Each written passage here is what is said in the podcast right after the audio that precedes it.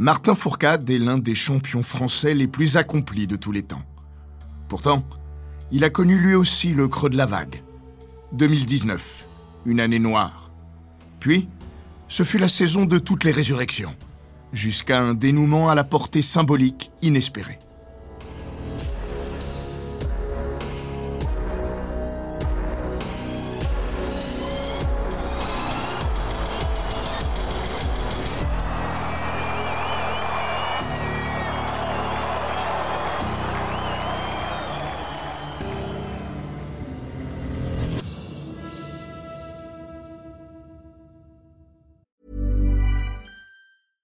Jewelry isn't a gift you give just once. It's a way to remind your loved one of a beautiful moment every time they see it. Blue Nile can help you find the gift that says how you feel and says it beautifully with expert guidance and a wide assortment of jewelry of the highest quality at the best price. Go to BlueNile.com and experience the convenience of shopping Blue Nile, the original online jeweler since 1999.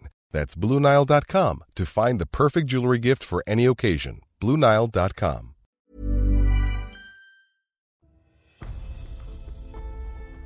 Bienvenue dans Les Grands Récits, le podcast d'Eurosport qui vous plonge dans la folle histoire du sport, entre pages de légendes, souvenirs enfouis et histoires méconnues. Dans l'épisode d'aujourd'hui, nous allons plonger dans l'incroyable parcours de Martin Fourcade, la légende olympique du biathlon français.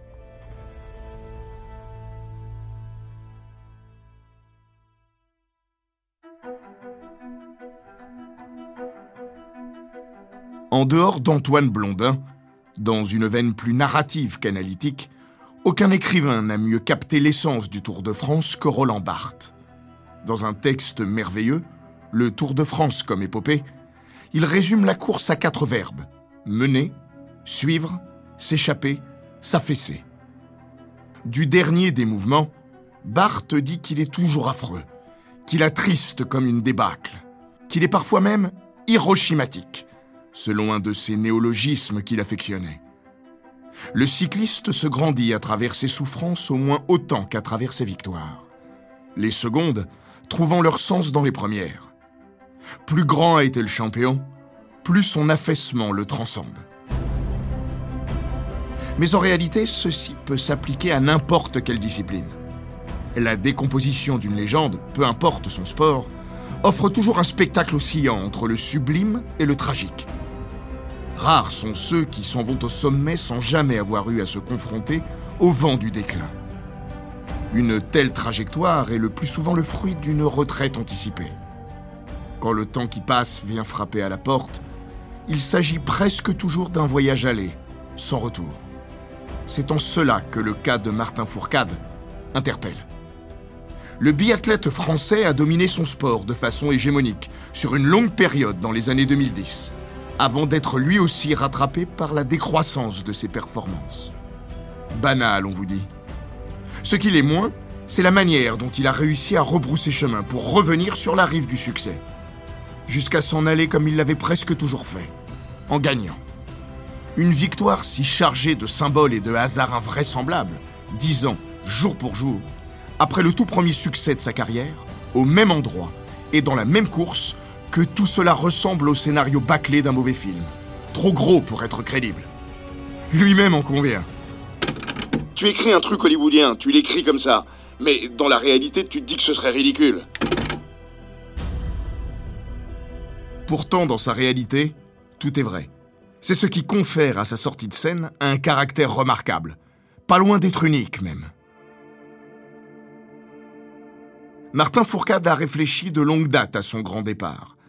Après des Jeux olympiques en forme de marche triomphale à Pyeongchang en 2018, trois médailles d'or, il évoque pour la première fois publiquement le bout du chemin. Pékin, ce sera peut-être trop loin. Il dit pourtant aujourd'hui Pour moi, ça restait ouvert. S'engager pour quatre ans ferme, c'était trop compliqué. Je m'en sentais pas le courage. Donc je me suis lancé sur un bail de deux ans, renouvelable une fois. Ou j'arrêtais en 2020, ou j'arrêtais à Pékin. Les deux étaient ouverts. Cette façon de planifier les choses lui ressemble bien. Il s'est toujours apparenté à un joueur d'échecs, désireux d'anticiper les prochains coups de la vie. Martin, c'est pas un aventurier, c'est quelqu'un qui construit. Il sait où il va demain, il sait où il va après-demain. Et s'il va là après-demain, ce sera pour aller à tel ou tel endroit dans trois jours. Pour que ça l'amène là dans cinq ans. Il voit loin. Il a toujours un plan pour tout. Les mots sont de Loïs Habert. L'ancien membre de l'équipe de France de biathlon, mari de la quintuple championne du monde Marie Dorin, est aussi un proche de Martin Fourcade. L'un est parrain de la fille de l'autre et réciproquement. Habert avait une certitude. Son ami ne s'arrêterait pas autrement qu'au sommet. Son rêve de carrière, c'est pas Björn ou Federer. Ceci dit, sans les dénigrer le moins du monde, parce que c'est fabuleux ce que font ou ont pu faire ces gens-là à 40 ans. Il ne peut pas se dire je continue tant que ça me plaît et on verra où ça me mène. Il avait vraiment comme volonté ultime de s'en aller en étant au top. Ce que n'avait pas anticipé le si prévoyant Fourcade, c'est l'accro à ce plan presque parfait, sous la forme d'une gigantesque claque en pleine face.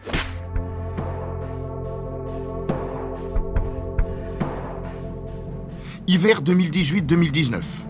Le champion de Font-Romeu, septuple tenant du titre de la Coupe du Monde et maître incontesté de sa discipline, subit un violent coup d'arrêt.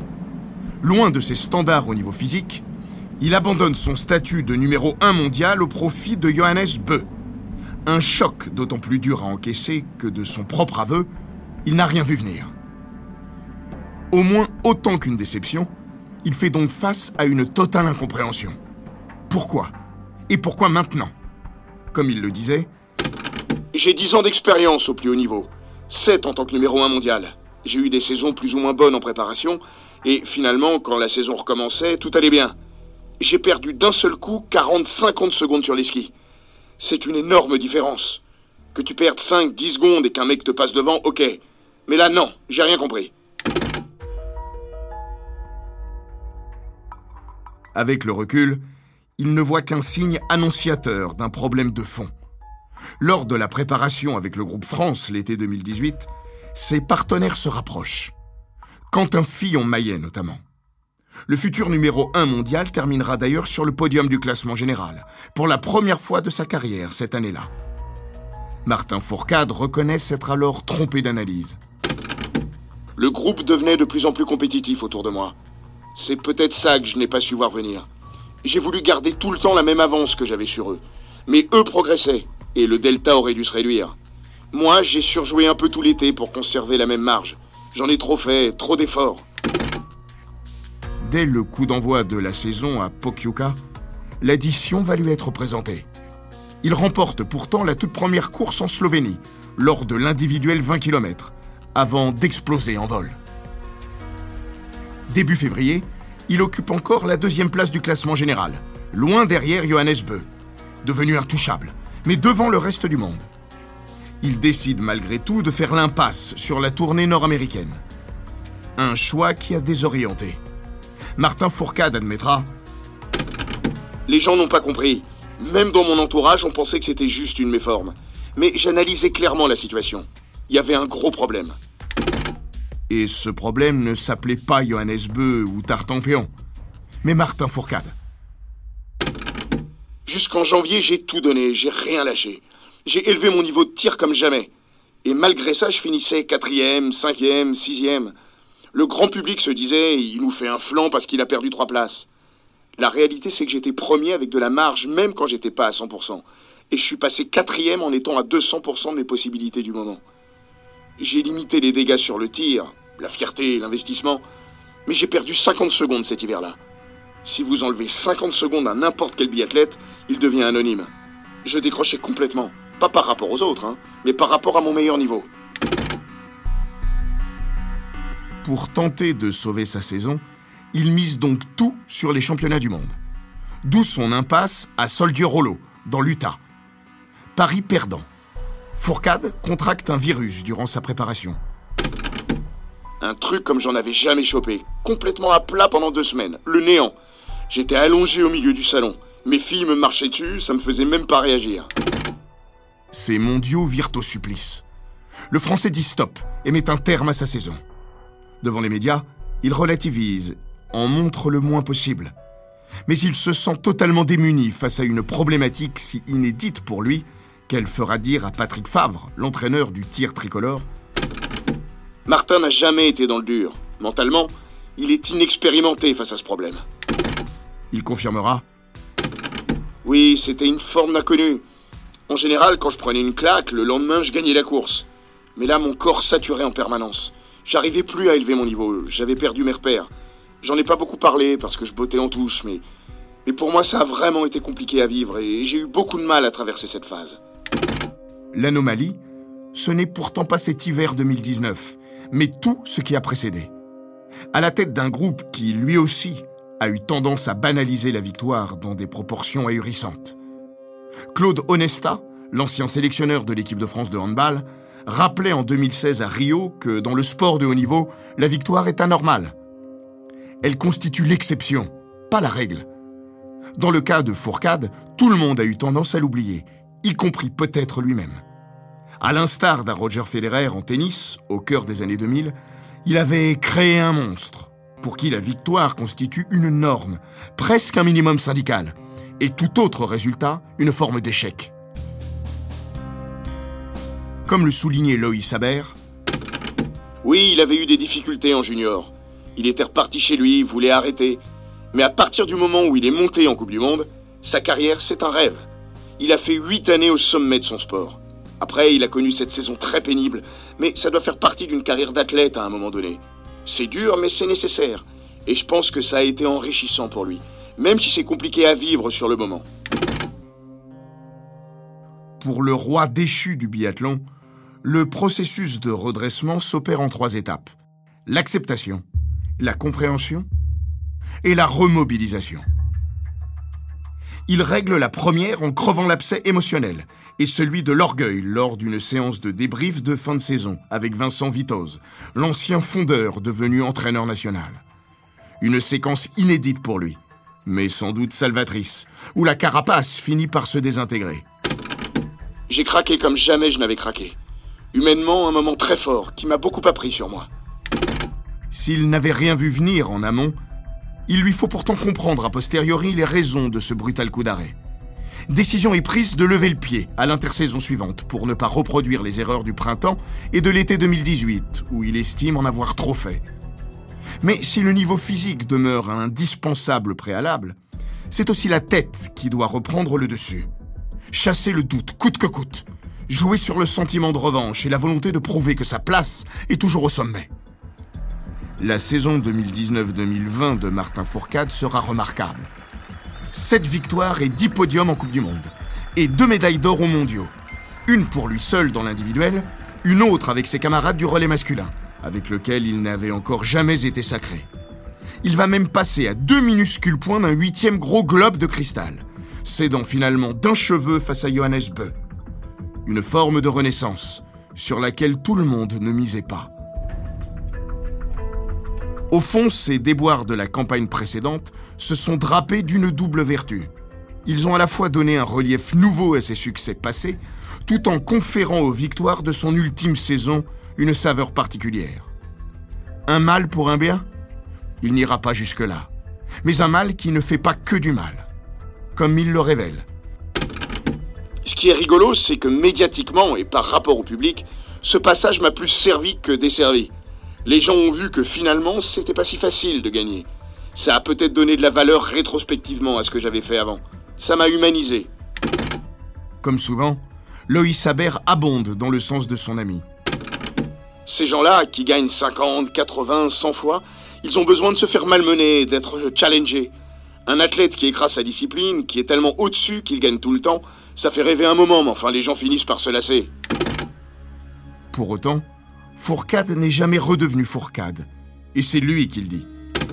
J'étais à 100% jusqu'en 2018. Je suis descendu à 65% en 2019 et je suis remonté à 85. En 2020, je ne suis pas revenu à mon meilleur niveau.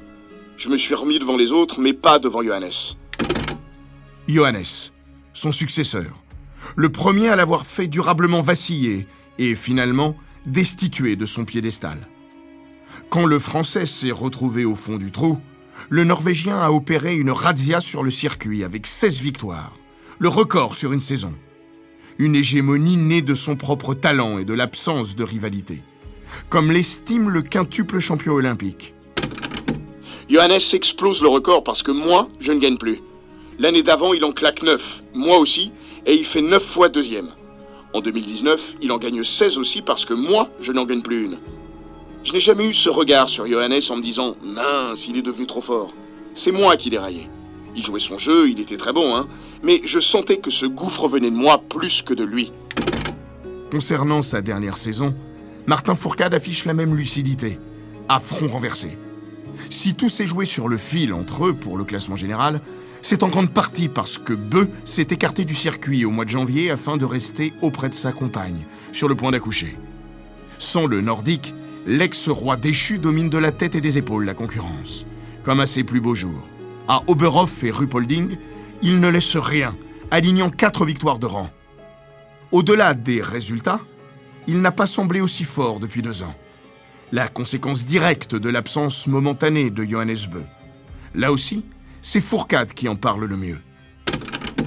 Est-ce que le fait qu'il ne soit pas là m'a aidé à agir de façon plus libérée Le fait est que je suis arrivé à faire en janvier des choses que j'arrivais pas à faire en décembre, quand il était là. Ce qui est sûr, c'est qu'il était meilleur que moi cette saison-là. C'est lui qui dictait la loi, comme je l'avais dicté pendant dix ans. Comme je ne pouvais pas me résigner à ça, j'étais obligé de me caler sur lui. Mais comme il était meilleur que moi, ça m'obligeait souvent à surjouer. En décembre, j'enchaîne trois sprints en loupant les deux dernières balles. J'aimerais affirmer que ce n'est pas lié à lui, mais si je me regarde dans la glace, je dois admettre que ça ne m'a pas aidé. En revanche, après ce mois de janvier, il va conserver sa dynamique, même une fois Beu revenu aux affaires. Menacé par le gros globe, le champion norvégien se retrouve sous pression bien plus que son rival. Peut-être parce que celui-ci a autre chose en tête. Car la grande affaire de ce début d'année 2020 pour Martin Fourcade, c'est son départ à la retraite. Il veut réussir sa sortie, sur le fond comme sur la forme. L'idée, en gestation depuis Pyeongchang, s'épaissit au fil des courses et des mois. Puis, à l'issue des championnats du monde à Antols en février, sa décision est prise. Il va raccrocher en fin de saison, un mois plus tard. La première dans la confidence est son épouse, Hélène. Je n'en avais jamais parlé avec elle jusqu'ici. Chaque fois qu'elle avait avancé la discussion, je l'avais envoyé chier. Lui-même avait besoin de temps pour verbaliser la chose. Même si dans ma tête c'était clair, j'arrivais pas à le dire. C'est peut-être bête, hein, mais, mais c'est une chose de penser je vais arrêter et une autre de dire à tout le monde j'arrête. Jusqu'au tout dernier moment, Hélène sera la seule au courant avec le journaliste Jean Issartel, qui avait accompagné le champion dans l'écriture de son autobiographie. On avait une vraie relation de confiance et il m'a aussi aidé à mûrir cette réflexion de par l'écriture du livre. Donc ça faisait partie du deal pour moi. Je sais pas si je l'avais dit textuellement, mais en tout cas, je pense qu'il avait compris. Pour le reste, fidèle à sa volonté de contrôle, Fourcade cloisonne, y compris en équipe de France. Si tu le dis à une personne, tout le monde le sait. C'est pour ça que je n'en ai pas parlé à mes coéquipiers. C'était pas un manque de confiance vis-à-vis d'eux, hein, mais si en plus tu commences à le dire à une personne, elle va le dire à une autre et certains vont l'apprendre indirectement, pas par toi. Et ça, ça cause des problèmes. Alors, de non-dit en plaisanterie, la possible, voire probable retraite du leader bleu devient un running gag, comme il le dit. J'en jouais aussi, hein, mais ça allait dans les deux sens avec mes coéquipiers et le staff. Quand Vincent me disait Allez, tu fais comme si c'était la dernière de ta vie, je lui répondais Tu feras moins le malin l'an prochain quand je serai plus là. Jusqu'au dernier jour, ça a été comme ça. Le dernier jour est fixé au 22 mars 2020, lors de la mass start d'Oslo Holmenkollen. Quoi de mieux que de quitter la scène en Norvège, au pays du ski nordique, devant un public de connaisseurs qu'il respecte? Fourcade prévoit de faire venir sa femme et ses enfants pour ce week-end d'adieu. Son grand frère, Simon, sera là lui aussi. Le départ parfait, mais rien ne va se passer comme prévu. Tant pis, mais tant mieux. L'invité surprise se nomme Covid-19. La pandémie qui s'apprête à déstabiliser l'équilibre de la planète entière menace par ricochet le monde sportif. Les reports, puis bientôt les annulations se multiplient au mois de mars. Le circuit pose ses valises à Kontiolahti, en Finlande théâtre de l'avant-dernière manche de la Coupe du Monde de biathlon, la semaine précédant Holmenkollen. Le mercredi, Martin Fourcade appelle son attaché de presse pour lui faire part de ses intentions et préparer avec elle la meilleure manière de rendre la nouvelle publique. La date de l'annonce est fixée au dimanche. Le futur retraité pose des mots sur une feuille. Tout est prêt quand, le jeudi, l'IBU annonce l'annulation de la manche d'Oslo. Tout s'arrêtera dès ce week-end à Kontiolahti. Le planificateur Fourcade, qui adore qu'un plan se déroule sans accroc, doit tout repenser de fond en comble. Pire, la rumeur d'une suppression pure et simple des épreuves de Kontio, synonyme de fin prématurée de la saison, commence à galoper en Finlande. Le scénario du pire pour Fourcade, comme il le confie. Ma vraie crainte, c'était de courir en ne sachant pas que c'était ma dernière. Ne serait-ce que pour bien vivre le moment, je devais pouvoir me dire, je vais faire la dernière course de biathlon de ma vie. C'était vraiment super important pour moi. Finalement, Contiolati est maintenu, mais la masse start du dimanche passe à la trappe. Martin Fourcade achèvera donc sa carrière le samedi 14 mars, lors de la poursuite. Le vendredi, en début de soirée, il publie un communiqué annonçant sa retraite. Dans quelques heures, il ne sera plus biathlète. Dans trois jours, la France et une bonne partie de l'Europe seront confinés. Le coronavirus lui semble loin, et pas qu'à lui. La Finlande a pris le Covid deux semaines après tout le monde. Au téléphone, tout le monde nous disait Ici, c'est la catastrophe. Nous, on était en boîte le soir de la dernière course. On comprenait pas trop. L'enchaînement des événements aurait pu tout gâcher. Il offre pourtant aux géants du biathlon un cadeau inattendu sous forme d'anniversaire. Dix ans plus tôt, le 14 mars 2010, se tenait déjà une poursuite à Contiolati. Martin Fourcade en était sorti vainqueur. La toute première victoire de sa carrière chez les grands. Même lieu, même course, même date à peine croyable. Lorsqu'il se réveille ce samedi matin, le clin d'œil lui échappe pourtant.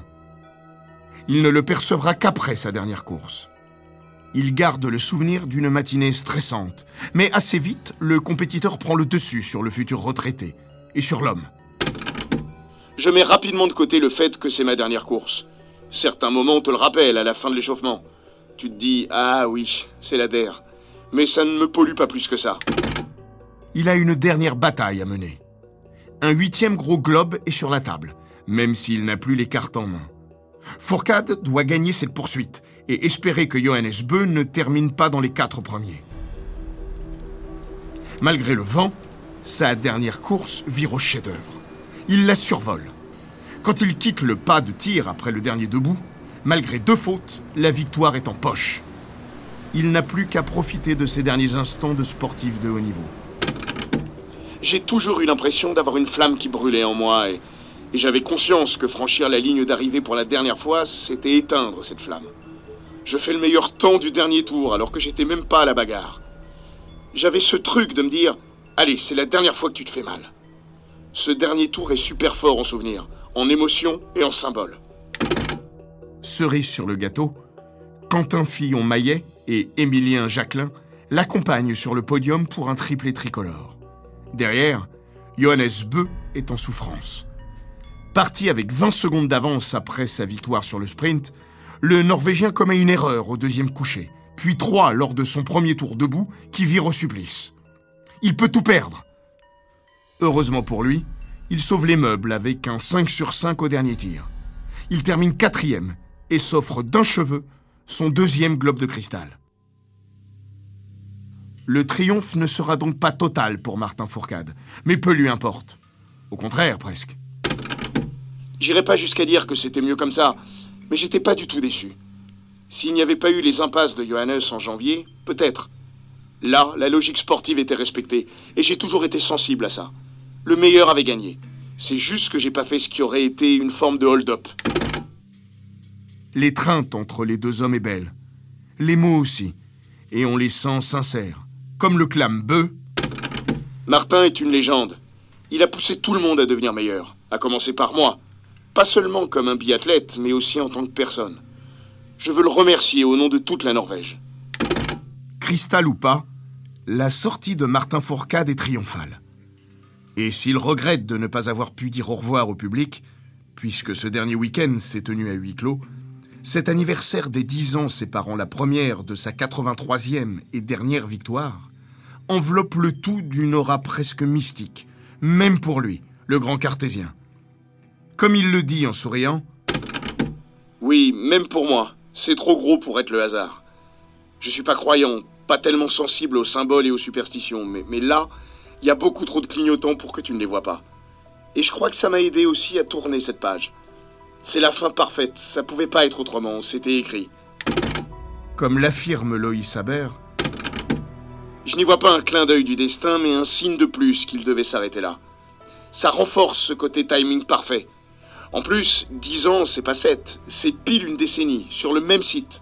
Martin a besoin que l'histoire soit belle parce que, comme tous les champions qui ont de l'ambition extra-ski, qui veulent utiliser leur carrière pour une autre carrière derrière, il a besoin de soigner son image et que l'histoire soit belle. Là, elle l'était. boucler la boucle de manière aussi parfaite, Martin Fourcade n'aurait peut-être pas osé l'écrire s'il avait dû scénariser sa fin de carrière. Faut-il émettre un regret?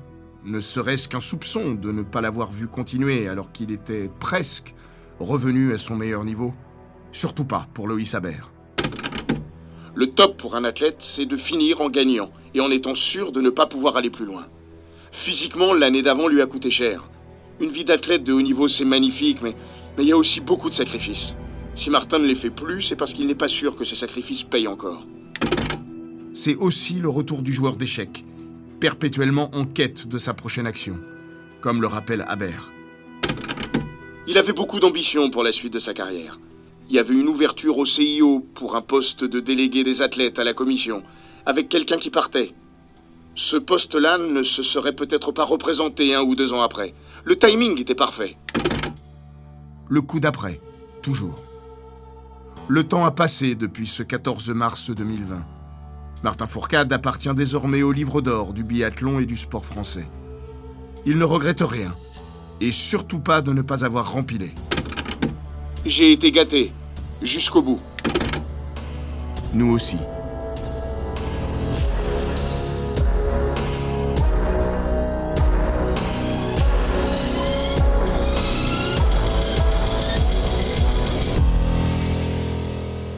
Cet épisode des grands récits d'Eurosport a été écrit par Laurent Vergne.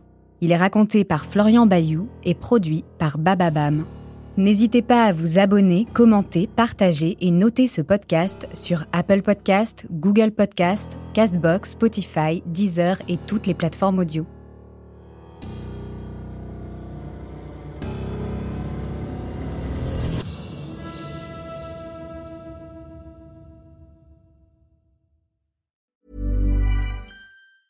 Planning for your next trip? Elevate your travel style with Quince. Quince has all the jet setting essentials you'll want for your next getaway, like European linen, premium luggage options, buttery soft Italian leather bags, and so much more. And it's all priced at 50 to 80% less than similar brands. Plus, Quince only works with factories that use safe and ethical manufacturing practices. Pack your bags with high-quality essentials you'll be wearing for vacations to come with Quince. Go to quince.com slash trip for free shipping and 365-day returns.